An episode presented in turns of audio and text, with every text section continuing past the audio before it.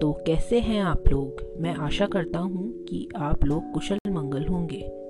आज मैं रजत कंसल आपके सामने एक कहानी पॉडकास्ट के रूप में प्रस्तुत करने जा रहा हूँ, जिसका शीर्षक है, संत की सीख। तो चलिए शुरू करते हैं। एक समय की बात है। काशी गाँव में एक संत रहते थे। शिष्यों की शिक्षा पूरी होने के बाद संत ने उन्हें अपने पास बुलाया और कहा प्यारे शिष्यों, समय आ गया है।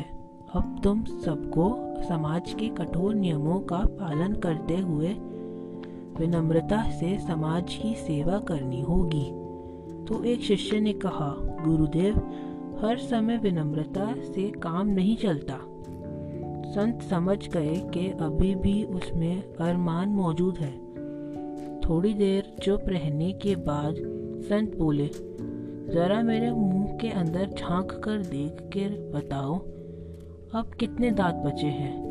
बारी बारी से शिष्यों ने संत का मुँह देखा और एक साथ बोले, आपके सभी दांत टूट चुके हैं। संत ने कहा, जीभ है कि नहीं? संत बोले, दांतों को देखने की ज़रूरत नहीं है। जीभ जन्म से मृत्यु तक साथ देती है। है ना? अजीब बात और दांत जो बाद में आते हैं, वो पहले ही छोड़ जाते हैं, जबकि उन्हें बाद में जाना चाहिए। आखिर ऐसा क्यों होता है? एक शिष्य ने बोला, यह तो ज़िंदगी का नियम है। संत बोले, नहीं बच्चों, इसका जवाब इतना सरल भी नहीं है, जितना तुम सभी समझ रहे हो। संत बोले जीभ इसलिए नहीं टूटती क्योंकि इसमें लोच है।